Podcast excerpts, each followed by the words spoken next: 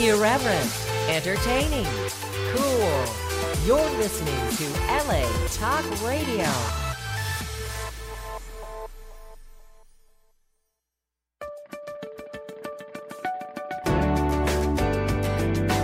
You're listening to All Things Therapy with Lisa Tahir, only on LA Talk Radio.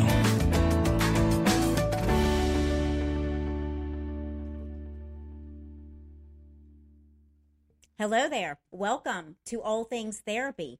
I'm your host, Lisa Tahir. Welcome to all of you watching on Facebook Live and those of you who are listening on the various podcast platforms. Thank you for subscribing. I always love to give appreciation to you, my subscribers and followers. I wouldn't be doing this show if you weren't listening. So lots of gratitude. Please continue to subscribe and rate my show on iTunes, Google Play, iHeartRadio, everywhere that you can find podcasts. It is All Things Therapy. On social media, you can find me at Nola Therapy, N-O-L-A, therapy.com, the abbreviation for New Orleans, Los Angeles Therapy.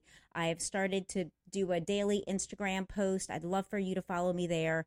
On Facebook, Nola Therapy, Twitter, and I love getting these podcasts out. I've had so many interesting guests. Today is no exception. We will get to her in just a moment. I'm honored to have my guest today who is with us. I wanted to do a bit of social consciousness. Before coming to the studio, I look a little, in a baseball cap and workout clothes, but on my heart has always been the way that animals are treated inhumanely in Asian countries, particularly around the dog meat trade and the cat meat trade. So ladyfreethinker.org is an organization that I support with my money and signing petitions. And we just now protested at the Consulate General's office in Koreatown, Los Angeles, to end the dog meat trade. And I'm wearing a T-shirt today that says savekoreandogs.org. Hashtag Save Korean Dogs. They actually have ended many of the dog meat festivals around Asia and shut them down. Today, we had 600,000 signed petitions from people like you around the world that want to see this barbaric practice end.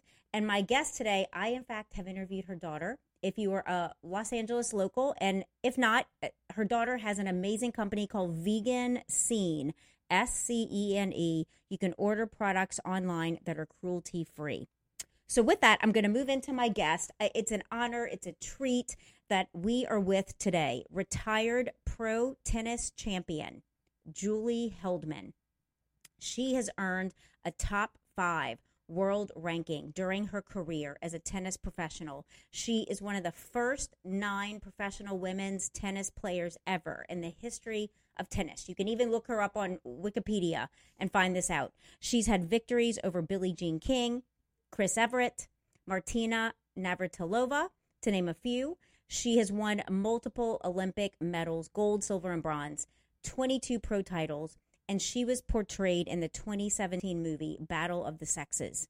We are discussing that and this memoir that she has put out titled Driven, A Daughter's Odyssey. You can order it on Amazon or by going to Driven, A Daughter's Odyssey.com. And in this memoir, she discusses realizing as she became older, growing up in a household of emotional abuse by her mother and not knowing it as such, because we typically grow in one family, our own, and we often don't know what is dysfunctional until we get out into the world. And she used tennis, she has used writing to heal from her own struggles with mental health that she's going to share with us. And Julie, I'm just delighted to have you on today. I'm really happy to be here, Lisa. I look forward to this. Yes, thank you. I know you just got back from Wimbledon. Being there, you played 9 Wimbledons. Where, I just have to say that out loud, where would you like to start? And welcome home. Thank you. I expected worse jet lag than I have because it's been so long since I traveled. I really didn't know what to think. But I'm pleased to say that going west seems to agree with me. Good. Coming back home also agrees with me. You talk about standing up for the dogs. We have 2 dogs. Well, one just recently, a week ago, passed away. So I'm thinking about dogs and the other animals who are part of our life. Yes, me too. Yeah. So you said, where did I want to start? Yeah, with your memoir, your career, your life. Yeah. As in therapy as anywhere else, a lot starts from when you're very young. And my mother was, she didn't have a lot of empathy growing up. She had a highly successful father and a kind of rigid mother. Mm-hmm. And she never learned about personal empathy. And something got stunted early, though, while she was wildly successful in the area of tennis. She took up playing when she was 23. She played all the time. She played tournaments. She won tournaments, even though she started so late. Yeah. Then she started a magazine, which became the world's most important tennis magazine. It was called World Tennis. And she edited, published it, and ran it for 19 years. But being a mother was not something she was ever drawn to. Mm-hmm. She did what you were supposed to do in the 1940s. She had two kids right away. But all she really wanted to do was be with her new love, which was tennis. Mm. And in some way, I was lucky that she had not been around much when she started playing tennis when I was 3 months old. In some ways, that was lucky because she was not meant to have been a mother. And in another ways, I was completely unlucky because she was a highly narcissistic mother who chose a victim child, and I was that. Mm-hmm. And that means that there was verbal abuse, there was humiliation, there was isolation from the outside world, there was neglect of my emotional and physical needs. I was a sickly child, and I just wasn't taken care of. So anything that came out of that, I had a poisoned childhood in some ways, so that as I went forward, my parents were both very driven to succeed, and I took that on, even though I was treated as the dumb one and the ugly one in the family. But to succeed, when I was 8 years old, my mother sent my sister and me off to a tennis camp. We had no interest in tennis, but she needed us out of the house. She was doing something else. And I went to this place where there was an incredible drive to succeed. It was the man who was a very good man who ran the place, Mr. Hoxie in Hamtramck, Michigan. He said things like, "You don't win, you don't eat." Mm. And he said, tennis is never for fun. Tennis is only about winning. Wow. So you can see that thing like an easygoing kind of relationship to tennis. But I just had to be somebody. I was driven to be somebody. And it took a couple of years. And really, I didn't start being really, really good until I was 11 and 12. And when I was 12, I won the Canadian National 18 and under. And then I won some other major junior titles, including the U.S. National Juniors. And people would, my sister would say back in that era, she said she hated being on the other side of the court because I had this look on my face of total ferocity, which kind of mimicked what was going on inside. I was not going to give up. So I spent many years playing tennis, and eventually I started traveling because I went with my university. I went to Stanford in France, and then I got to travel around Europe, and that was fun. So I enjoyed doing that, but by that time, right around the time I went, there were signs that I had bipolar disorder, but nobody knew about that in that era. Right. And you weren't diagnosed until you were 50, correct? I was not diagnosed until I was 50, correct? Yeah. So you didn't even know. I had some pretty significant ups and downs. Sure. Including when I was lucky enough to have been named to the Federation Cup team of the United States. That's a World Team Championships. I played number 2 behind Billie Jean in 1966. Wow. And I played my heart out during the day, and I went up into my room. At night, I was like flooded with suicidal thoughts. Yeah, I read so that. So it was...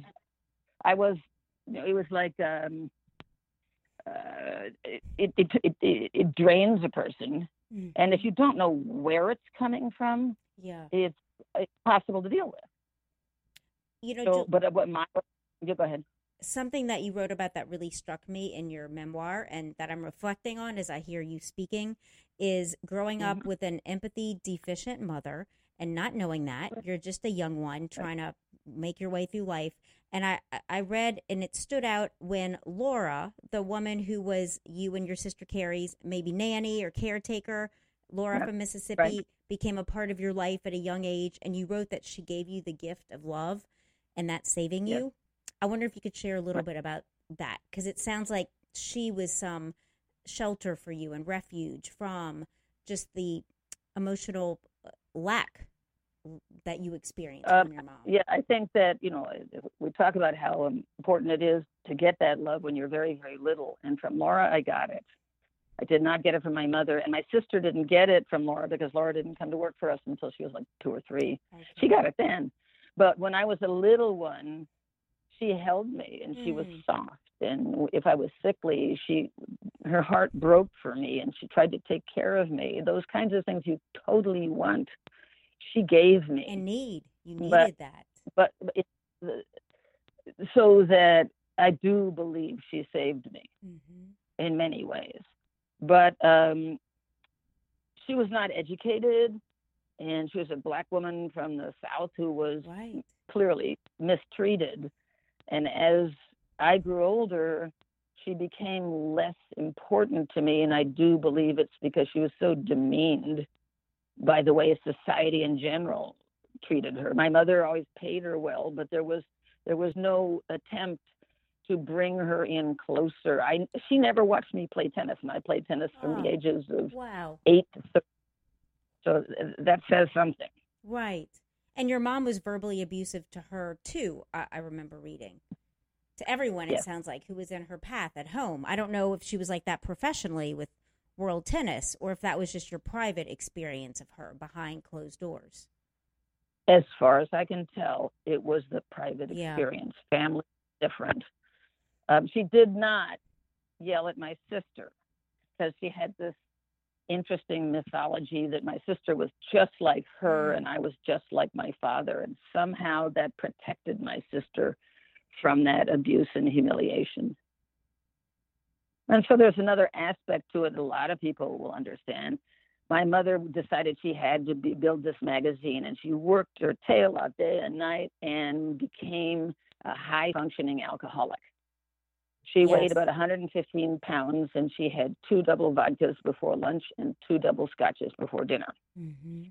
So that's how she got by. I think she was never diagnosed with bipolar. She wouldn't even go. She hated all doctors. But I would say that there was some form of self-medication. Absolutely. And my understanding is that her father, your grandfather, died of cirrhosis of the liver, though that wasn't the answer given, that that's what you learned later on, that he was alcoholic also. Yes. Yeah. Yes. And we don't know what aspects of that were the way she was treated and he was treated and what aspects of that were chemical, but whatever it was, they were both alcoholic, that's for sure. And my mother started drinking after her father's parties at home when she was 11. She'd go in the other room and drain every glass. Okay. You know, it stands out to me, too, Julie, that when you were little, when you were 8, that you would have to prepare dinner. You'd bring your mom her double scotch, prepare dinner, get her to dinner. And when I've heard you speak about it on other interviews, like it's obvious to me you didn't think anything of it. You're just doing what mom expected you to do. What was it like to start to awaken to, wow, like this was abuse. This is not healthy. Like what was that process like for you emotionally to start realizing the truth of your childhood? I had a really nice family doctor in London. I was living in London in the mid-70s, and I'd met him very recently. He said, hey, you want to go out to lunch? I thought, wow, this guy's nice to me. So I went out to lunch, and he said, I made an appointment for you with a therapist. I thought, well, I don't need to do that. I'm not going to do that. So I didn't go. He calls me up, and he says, I hear you missed the appointment. Go. So I went, and after about the second appointment, I started all these stories of my youth came pouring out. And I went home thinking nothing of it, and within an hour or two, I could not stop crying. because she had said to me, the therapist had said after about the second appointment, she had said, you know, you didn't have to have a family like this. You didn't have to have a mother like this. And it was so extraordinary for me to actually face it. And it was pretty darn impossible for me to face. And there was a whole lot of disassociation. This didn't really happen, and I don't know. But it took many, many, many, many years to just see clearly. And that was one of the benefits of writing the book, is that I would look not only at how I was feeling on many levels, but I'd look at the facts and say, wait a minute, they didn't tell me about that. One of which is when we moved to Houston, Texas. My father worked for an oil company, so we moved a couple of times. Mm-hmm. We moved to Houston, out on the outskirts of Houston, Texas, and I began to realize that when we moved there when I was 4, that I hadn't seen or played with another child until I was nearly 7. Wow. And so I think that the most benign way of looking at it was that my mother just didn't pay attention. I have no idea why, other than that, it would have been so, and it's so extraordinary, and I never thought anything of it. Nobody ever said anything, my mother, my father, my sister, nothing. It was just, you know, here's life. So there were events like that, that once I started putting the pieces together, I began to have a sense of that of living in my own skin. Yeah. Because I could see why I would have so many of these problems. Yes, it started to come together for you. Yeah. Right here. You know, and your mom took her life in 2003, correct? Yes. I wondered what was going on, how that was for you, and just, I'm so sorry, first of all, when I learned that. Well, it's a lot of complicated things were going on. I was diagnosed with bipolar in 1996, and I believe that the medicines that I began to take, although they kind of dulled me out, didn't heal, and I was unable to keep going at as fast a pace as I had gone for years. After I quit playing tennis, I did broadcasting, I did writing, I went to law school, yeah. I was a lawyer. You're a lawyer. So at each stage, I was going faster, and I tried to slow down, and I just so that when I started taking these medicines, believe it or not, I think they took away my coping mechanism. Mm-hmm. I couldn't go as fast anymore. I believe you. Yeah, you can be as highly functional. And even though I kept doing stuff, and I started going downhill rapidly. And in the year 2000, I had a breakdown. I couldn't have known then, but it ended up lasting almost 15 years. Okay. My mother died 3 years after. And there's a really interesting thing that happened. Once my husband, Bernie, called my mother and said, okay, Julie is not doing well. Mm-hmm. I hadn't told her I had bipolar, but this was clear that I wasn't functioning much. So instead of being kind of diminishing me or anything like that, she started calling me. Mm. How are you? Your voice sounds better. What are you going through? This is the first time in my life. Ever. I felt so good about it. I mean, it's sad too that it hadn't happened before, but happy that it was finally happening. Yeah. And so that when she did take her life 3 years later, there was the loss of thinking that could continue, mm-hmm. because it couldn't. She died. She was very clear that she hated every doctor. She was absolutely nutty about doctors. She thought they were out there to harm you. So that when she, the day before she died, she was feeling very unwell, and more likely, it seems to be that it was a heart attack. Certainly, she had all of her major arteries were way clogged. They did an autopsy because it was a violent death. So because she hated doctors so much, she wanted to get out of life. Yeah. Before a doctor could harm her more. Mm-hmm. I mean, it's completely nutty, but that is who she was. Right. And she had prepared for it by having a gun and by learning the fastest, most efficient way to end your life. Mm-hmm. She did not tell her family any of this. She did not leave a note. It was my daughter's 16th birthday. Mm. And so it was, she had so badly to get out of it that she thought of nothing that anybody else might need. Her needs were the only ones she could see at that time. And I just think that it could have been better for all of us. Yeah. Had she at least written goodbye, I love you. Yes. That just was not happening. My father had come into her in the morning, and she said, well, just leave me alone for a while. And 10 seconds later, as he's leaving the room, she shot herself. So, I mean, she really didn't think of him. No, she didn't. I'm so sorry. And at the same time, hearing that there were some years that she was able to ask about you and be there in some way. I'm glad that you had some of that healing. Yeah, it was a big change. And the really interesting reason why, I think, is that when my parents moved, my father retired in 82. My parents moved to Santa Fe then. And my mother got a woman coach who was just an angel. Her name is Claudia Montero. And she and my mother had such a bond, and Claudia was such a caring soul that for the first time ever, my mother was being mothered by a woman probably 30 years her younger.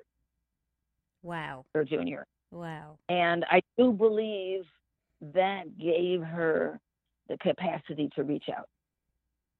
So she had that. Yeah. Yeah.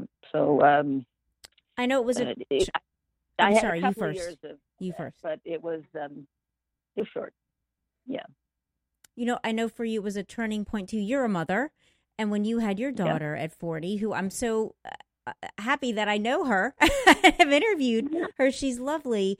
That was a big turning point in your life too. That you were going to be an empathetic mother. That you were going to be an available mother. This Valentine's Day, Dunkin's got the perfect pairings to show your love. So get down on one knee with a dozen brownie batter donuts and a cocoa mocha signature latte. Or make them swoon with a strawberry dragon fruit Dunkin' refresher with a Cupid's Choice donut. Are you ready for love? America runs on Dunkin'. Price and participation may vary. Limited time offer. Yeah, very much so. I didn't have many rules because I didn't know how to be a mother, which was, I guess most of us don't, but I did know that I would do, to the extent possible, the opposite of what my mother had done to me, and that I would love her with all my heart. Mm. That has been the rallying point for me. Mm-hmm. She is my beloved daughter, and that's as important as could be. Yes, absolutely. Mm-hmm. You know, I'm. This is a completely different trajectory. If you want to take it with me, but I'm thinking how you shared before we came live that you just got back from Wimbledon, which is going on in England, and you played Wimbledon 9 times. I have never been able to speak to somebody with your prolific career at a time when women's tennis, I mean, you were one of the first 9 players ever, and with even what just happened with the U.S. soccer team and the unequal pay that is still going on that you've been an advocate for since back in the 60s. I'm just wondering your take on all this and what was Wimbledon like for you to go to after playing it so many years ago, playing it 9 times? I did. Going back to Wimbledon, I was absolutely flooded with emotion, and I was trying to figure out what was going on.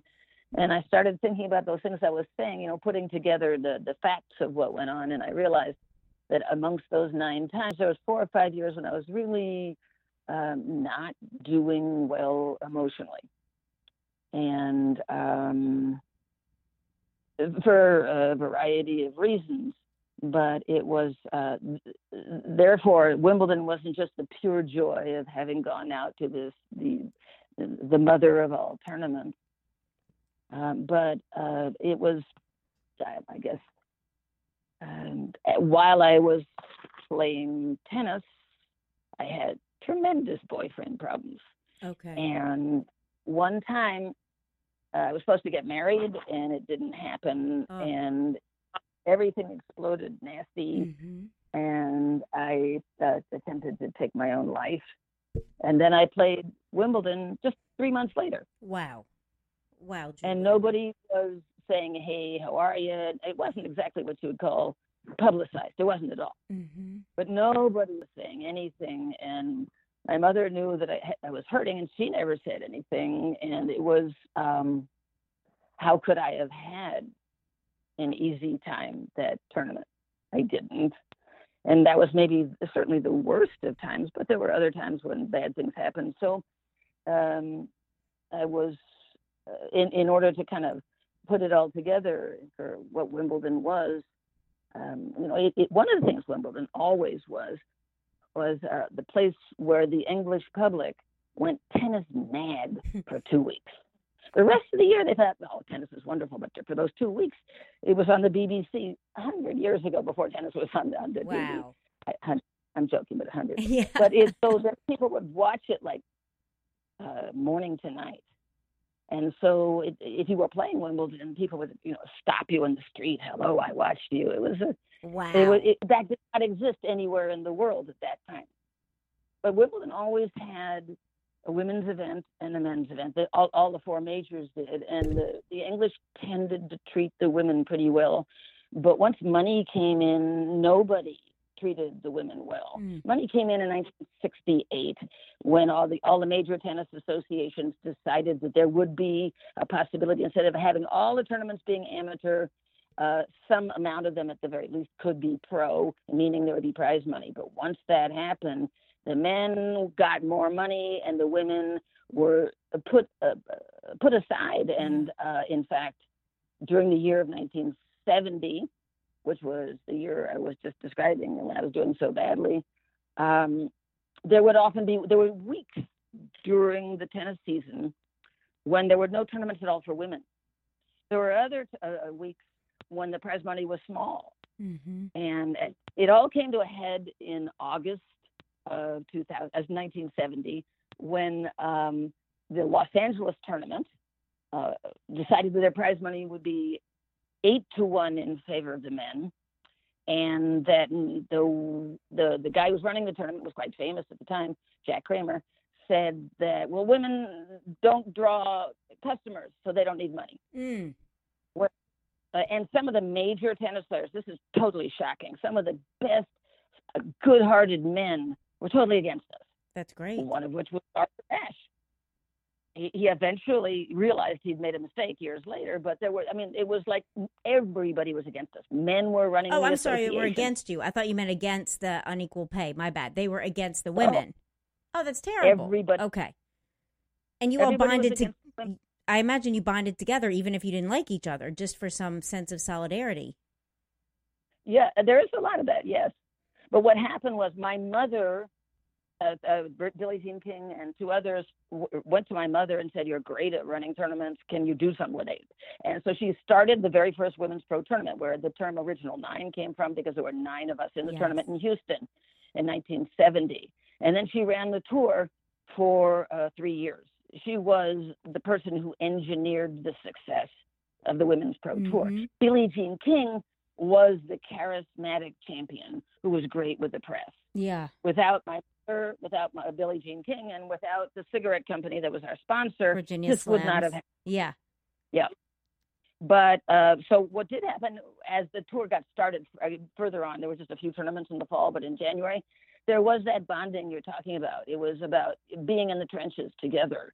We were being attacked by all the associations, and they were constantly doing crazy, nasty stuff. Like you can't have a tournament because there'd be 2 professional tournaments in the United States at the same time. There was no rule. They made up rules mm-hmm. on the fly. They made 3 or 4 different rules on the fly. So do I feel for the women's soccer players? Damn right. Yeah. They're not getting their money, and they should. Yes. But we all need to bond together. And, that's what the women tennis players did. They saw, in part, that there wasn't any opportunity outside of solidarity, that we needed to be solid. Yes. And that's what we did together, whether we loved each other or not. Julie, you've broken so many barriers, being one of the first 9 professional women tennis players and also being Jewish. I think that's another layer of your memoir. There's so many layers in your memoir that that being a Jewish woman at this time, and tennis was played before it got bigger at a lot of private clubs. I know when you lived in New York, it was in fact a Jewish country club that your family was admitted in because of your grandfather's status and reputation in the community as an attorney, but that, you know, you, it wasn't easy as a Jewish woman either. There's just so many obstacles that you kept breaking through and going beyond. And can you share with us some of that, like being a first at these things? Well, the thing about being Jewish, there were definitely some very difficult times. It was nowhere near as difficult to be Jewish as it was to be Black, and to be completely shut out. It was true that, you know, the women's tournaments, the big tournaments in the 60s, as everything was about to begin to change, those big tournaments were played at clubs that would not have allowed a Jew in as a guest when it wasn't the time of the tournament. So I had to play the tournament, but I wasn't really accepted. Wow. And that was certainly something that everybody knew had to change. Everybody knew. I don't know. Billie Jean knew early because she was a fireman's kid coming from Long Beach, and the people at the LA Tennis Club treated her badly because she didn't know how to dress the way they were dressing, which is, you know, there was a lot of, you have to look exactly like this.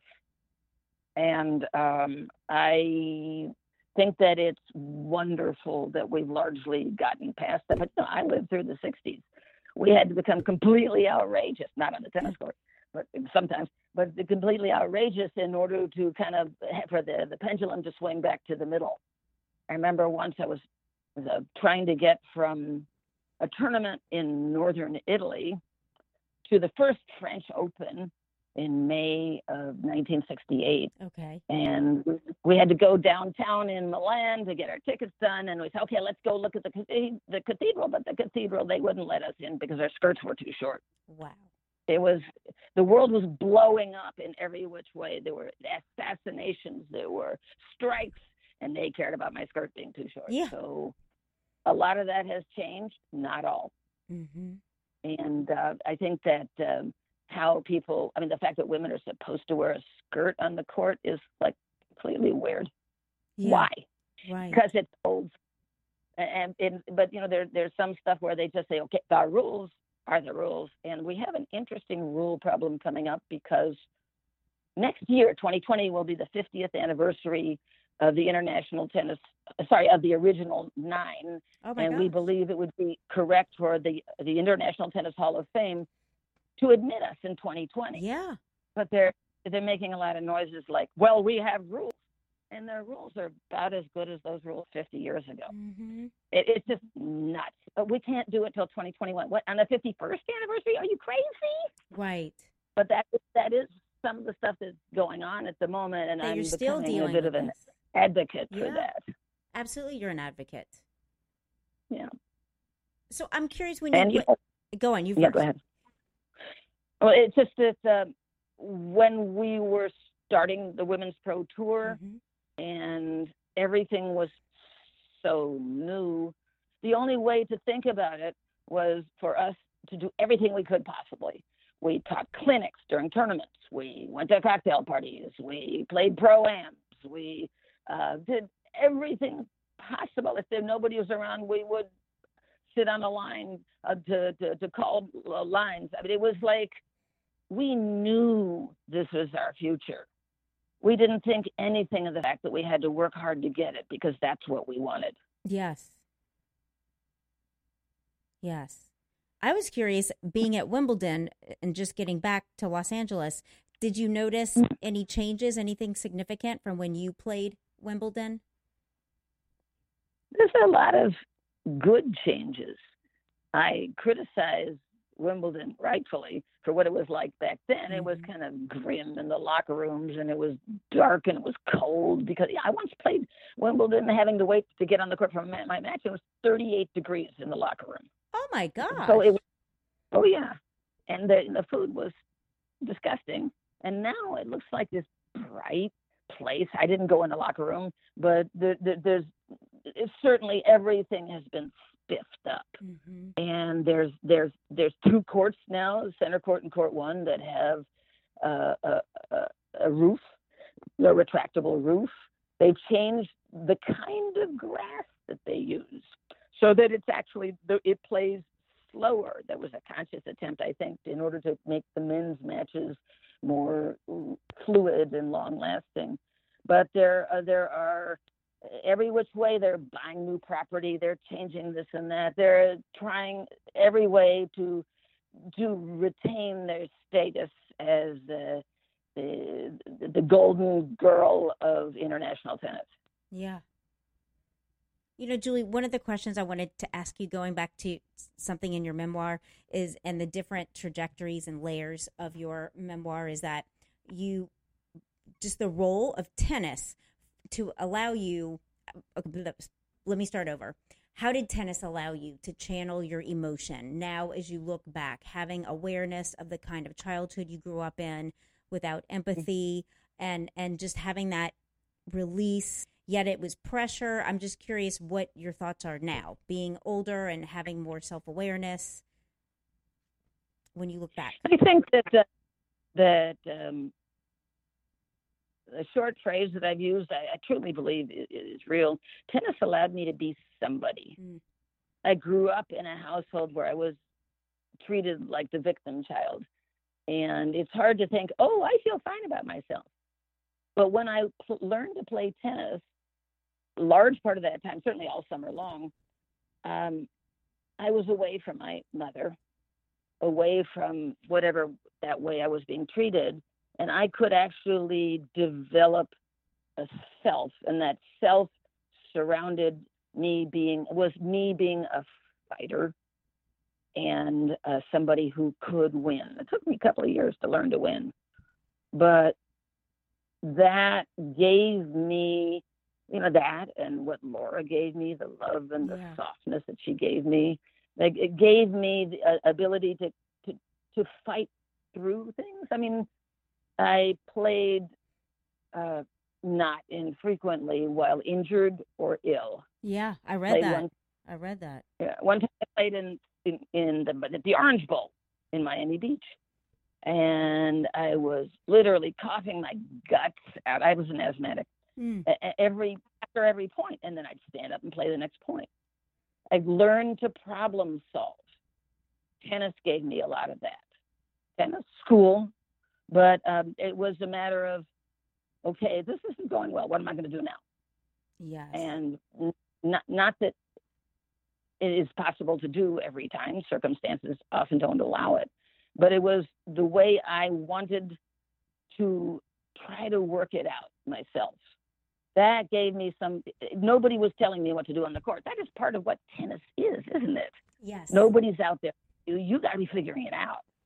That's what I loved about it, the strategy. And you speak about that as well in interviews in your book, that you loved playing a strategized game and really having your head in it with your body.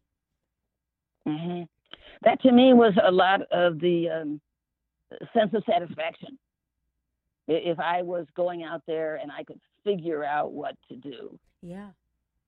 Another piece of satisfaction is I had a really good forehand, and I just loved hitting the hell out of my forehand. Hitting the crap. I got it. That must have felt good.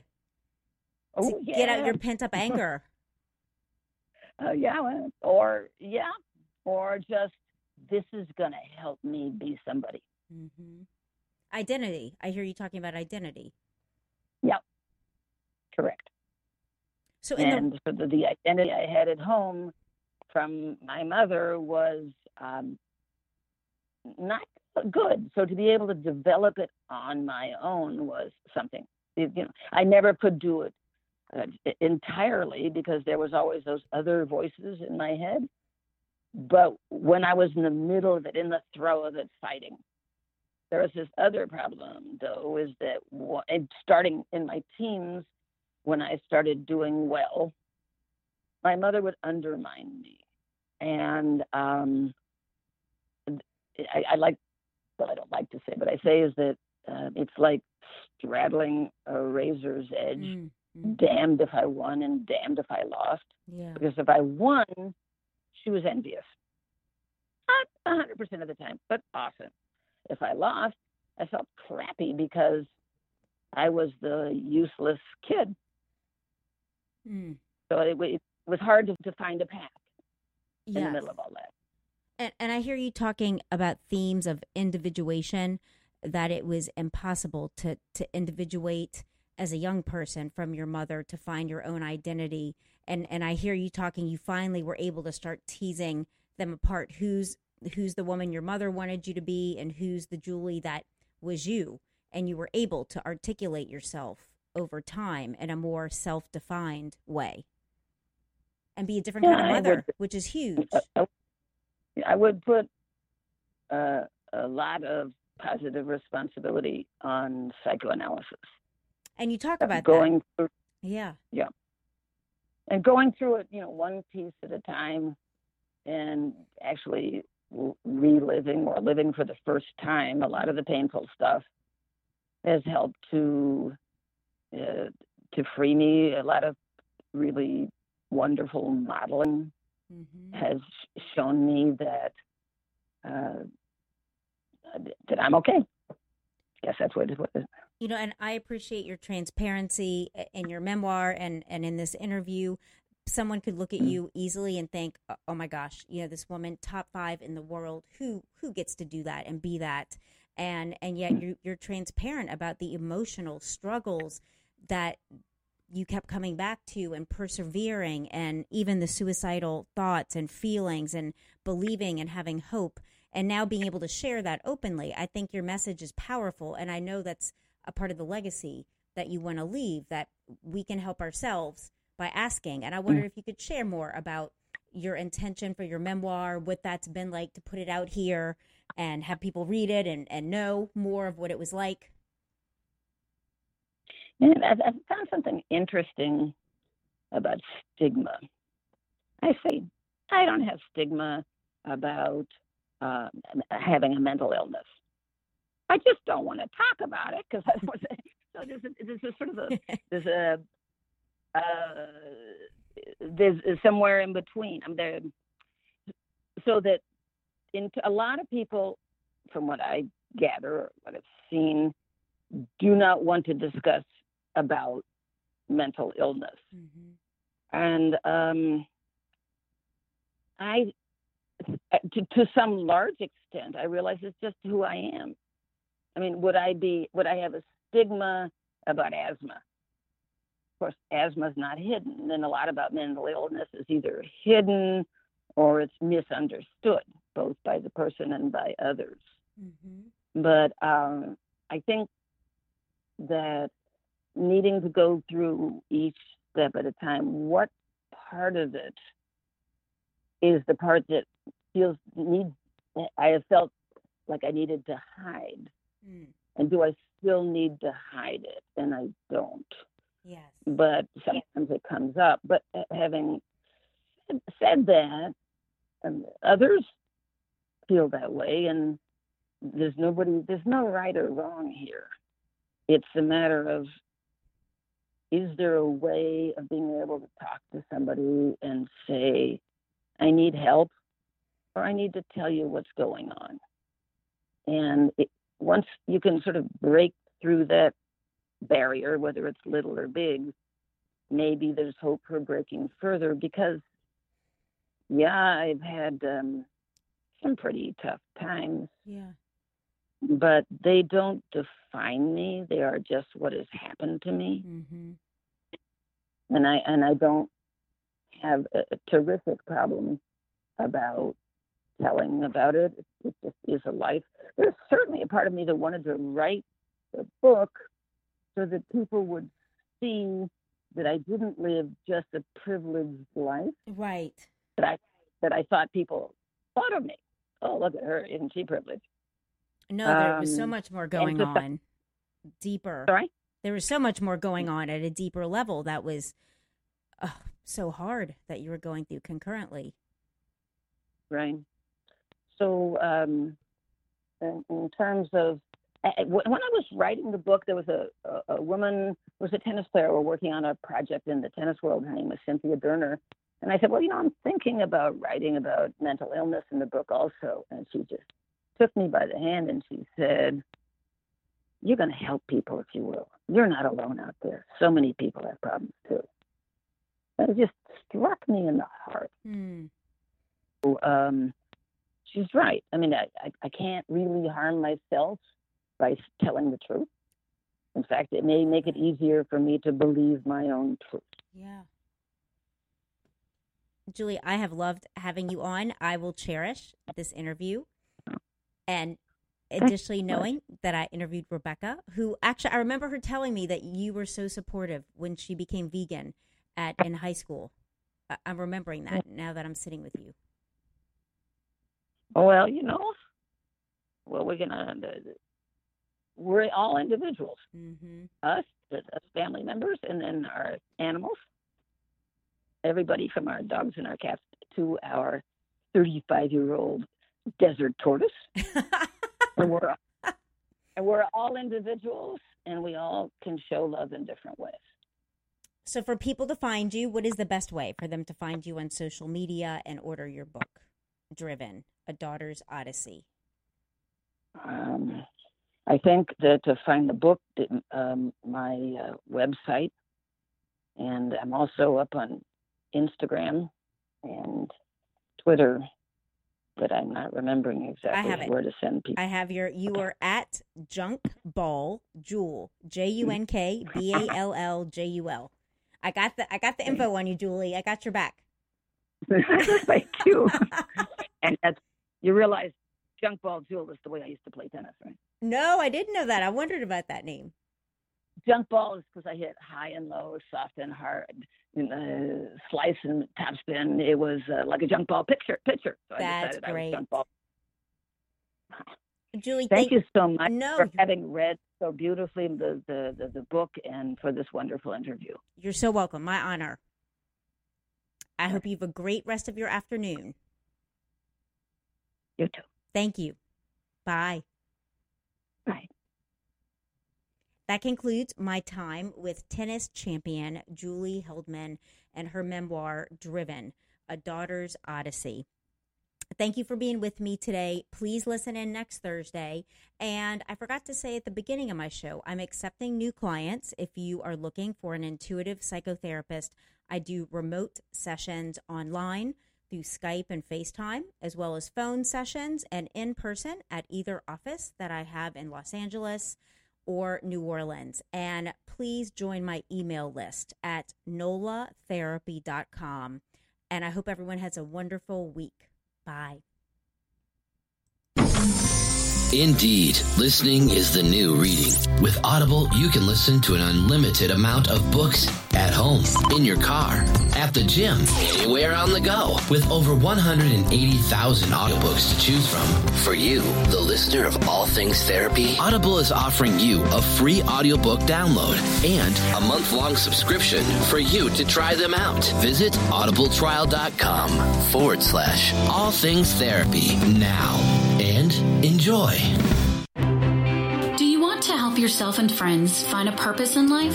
Then you are in the right place, and be a part of the crowdfunding campaign of patreon.com/allthingstherapy with Lisa Tahir as she initiates a one-on interaction with inspiring authors, healing experts, and spiritual directors. Join the League of Heroes of this generation by contributing your quota between $1 up to $100 per month at patreon.com/allthingstherapy. And let's make the world free of suicide, poverty, depression, and in all, make the world a better place for everyone.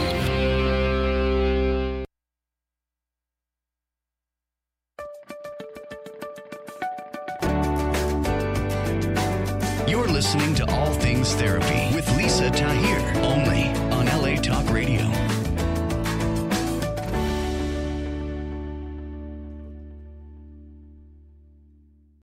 If you own a vehicle with less than 200,000 miles and have an auto warranty about to expire or no warranty coverage at all, listen up. CarShield has a low-cost month-to-month vehicle protection plan that covers more parts than ever. Visit carshield.com/audio to find out how you could pay almost nothing for covered auto repairs. Drivers who activate this vehicle protection today will also receive free roadside assistance, free towing, and car rental options at no additional cost. Get your free quote today at carshield.com/audio. That's carshield.com/audio.